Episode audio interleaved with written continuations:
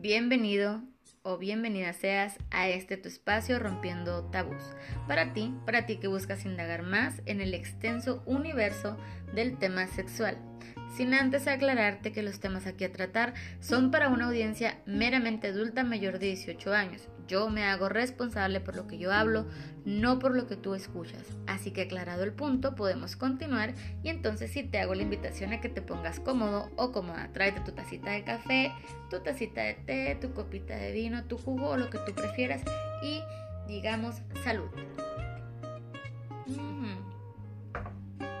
Yo con un rico cafecito. Entonces, ahora sí, te voy a contar de lo que vamos a hablar el día de hoy. El día de hoy te quiero platicar de el fetichismo sexual. Los fetiches en un lenguaje común y corriente dentro de nuestra vida cotidiana es darle valor a un objeto inanimado, mm, dándole un término mágico, un término eh, un tanto elevado de un valor que no tiene, pero que tú le das para, para estimularte de alguna u otra forma. Puede ser como la clase de amuletos que existen o darle un valor para que, que te motive a realizar las cosas. Entonces, eh, dentro de la sexualidad pues no cambia tanto el término. Es lo mismo, pero claro que aquí la estimulación es meramente sexual o la motivación es sexual. Dentro de nuestros ah, jugueteos de pareja se puede dar el realizar mm, ciertos disfraces, ciertas prendas, portarlas o utilizar, perdón, utilizar ciertos, em, ciertos objetos dentro del jugueteo sexual de una pareja que le están dando el valor de, de, que ahí radica la excitación sexual. Entonces, eh, dicho esto, estamos hablando de cuando existe también em, los intercambios de roles de pareja, por ejemplo, es un muy buen ejemplo de fetichismo. El portar cierta ropa íntima la mujer para que el hombre se motive o a la inversa que el hombre porte cierta ropa íntima y que la mujer le motive, le excite. ¿Se entiende eso? Entonces, pues esos son obviamente los más habituales sabemos que son las prendas, no sé, también pueden ser prendas de cuero, de látex, ya sabes como te mencioné la ropa interior. También pues eh, el reemplazar una actividad sexual habitual como eh, jugar algún rol de, de algún rol de, de una profesión, no sé, como que una enfermera o el un bombero, ¿me explico? Esos son los fetiches habituales consensuados que se pueden dar ah, dentro de una pareja. Pues obviamente estos patrones son unos comportamientos aún eh, habituales, aceptables y que todos podemos tener o todos podemos llegar a querer experimentar en alguna fase de nuestra vida dentro de la sexualidad.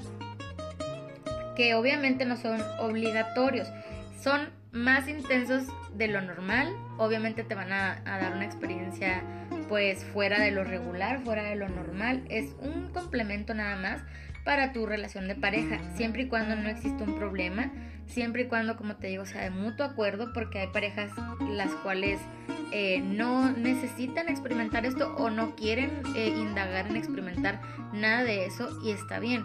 No está mal si tú como pareja eh, no quieres experimentarlo. Si tú tienes la inquietud y se lo quieres compartir a tu pareja y tu pareja no está de acuerdo, pues se tiene que llegar ahí a una pues a una tregua de, de que sí y que no, ¿no? Porque como te digo, se puede experimentar a lo mejor con unas prendas o con algunos olores, algún ambiente, algún tipo de, de zapatos, algún tipo de no sé, de collares, algún tipo de, de, objetos que portar o de ropita que portar que te estimula y a lo mejor no hace incomodar a tu pareja, pero si a tu pareja no le agrada nada de esto, realmente no quiere experimentar el, el portar cierta prenda a la hora de, de, tener relaciones como, no sé, como un baby doll, como una tanga, como un calzón cachetero, como, como si tú de mujer quieres verlo a él con una tanga o quieres verlo con un tipo de calzón diferente, un tipo de boxer diferente o quisieras verlo como, como te lo dije, en algún rol de alguna profesión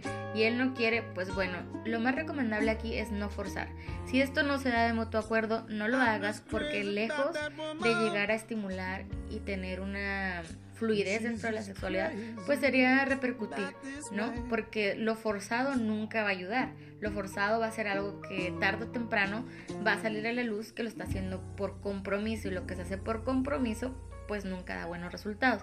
Se tiene que hacer porque los dos quieran experimentarlo. Como te digo, no es algo obligatorio, no es que todas las parejas lo tengan que experimentar, es que si tú te quieres como pareja em, iniciar en experimentar esto, está bien. Si no, y nunca lo han hecho y nunca lo quieren hacer, pues adelante. Ahora, ¿cuál es la edad? ¿Qué edad tengo que tener para poder practicar este, algún tipo de fetiche? Pues es lo mismo. No hay una edad precisa. Eh, hay personas jóvenes eh, que son pareja y lo hacen. Hay personas muy adultas que a lo mejor después de esa adultez quieren darle un plus nuevo a su, a su, a su relación y quieren experimentar otro tipo de cosas y empiezan por hacer este tipo de, cuestiones de fetiches, ¿no? Entonces para darle un, un, realce, un plus, un complemento y está bien. Entonces no hay una edad precisa dentro de las relaciones ni tampoco un estatus. No se trata de que, este, oye, somos nada más novios, oye, nada más somos, este, pareja, pero no, no, no no tenemos un estatus como que somos esposos o no sé, ah, no hay una orientación tampoco en realidad. No quiere decir que solamente las parejas hetero las practiquen, eh, las parejas homosexuales también lo practican. No es obligatorio en ninguna de los dos casos. Si tú eres em, eh, homosexual y tienes tu pareja, no quiere decir que por estar dentro de este grupo tú vayas a tener que practicarlo. Igual, si a ti no te gusta, si a ti no te agrada, pues es lo mismo que una pareja heterosexual. Aquí se trata de platicar, de llegar a un acuerdo y saber si lo quieren o no practicar. Y bueno, a estos términos se les llama parafilias. Las parafilias son este tipo de, de gustos, de, de, de cuestiones que la mayoría de las personas presentan, ¿no? Pero que no, no, no incurren dentro de, de lo funcional de, de una persona. Te quiero contar que dentro del fetichismo existen el trastorno fetichista, o sea, aquí estamos viendo la otra cara de la moneda, donde sí incurre en una vida habitual y corrompe las leyes em, sexuales y morales dentro de una sociedad. O sea, estamos hablando de cuestiones tales como el travestismo, la necrofilia, la pedofilia, eh, la zoofilia. Estos no son fetiches, estos ya son trastornos fetichistas. Para estos trastornos em, hay tratamientos cognitivo-conductuales, hay tratamientos además donde tienen que llevar un, un, tratamiento de regulación sexual. Eh, también donde incluso les dan inhibidores sexuales, porque evidentemente a los términos que yo te mencioné, si no conoces qué son, bueno, pues te cuento, la necrofilia son relaciones con muertos, la zoofilia relaciones con animales y la pedofilia relaciones con niños, adultos con niños. Entonces, para todos estos eh, trastornos fetichistas, que no se debe confundir el fetichismo, como te lo dije, que es algo regular, algo normal dentro de nuestra vida sexual, dentro de nuestro despertar a lo sexual, el querer experimentarlo está bien, pero el trastorno fetichista viene de ciertas psicopatías, manías o incluso acompañado de otros eh, trastornos diagnosticados como de personalidad, como bipolaridad, como ya te lo dije, psicopatías, este, los cuales sí son de riesgo y obviamente incurren totalmente en lo que es una sexualidad sana, una sexualidad eh, adecuada y una sexualidad en lo moral también eh, aceptable. Por lo tanto, aquí hay ese tipo de tratamientos, como te lo dije, psicológicos que son para regular la, sexualidad en una terapia cognitivo-conductual. También eh, inhibidores sexuales. Mm, y lo que buscan, obviamente, estos, estos tipos de tratamientos a las personas con trastorno fetichista es que controlen su conducta sexual, que aprendan a gestionar la excitación sexual y mejorar la calidad de vida y las relaciones interpersonales, que evidentemente, como te lo digo, van acompañados de otros trastornos, así que lo único que se busca es que sea un poco más llevadero su, su estadía en la vida normal y regular. Entonces, pues bueno, no se debe de confundir el fetichismo con el trastorno fetichista. El trastorno fetichista, como te lo mencioné, es algo que incurre en las reglas sexuales, en, la, en el respeto hacia la sexualidad y hacia la moral también dentro de una sociedad.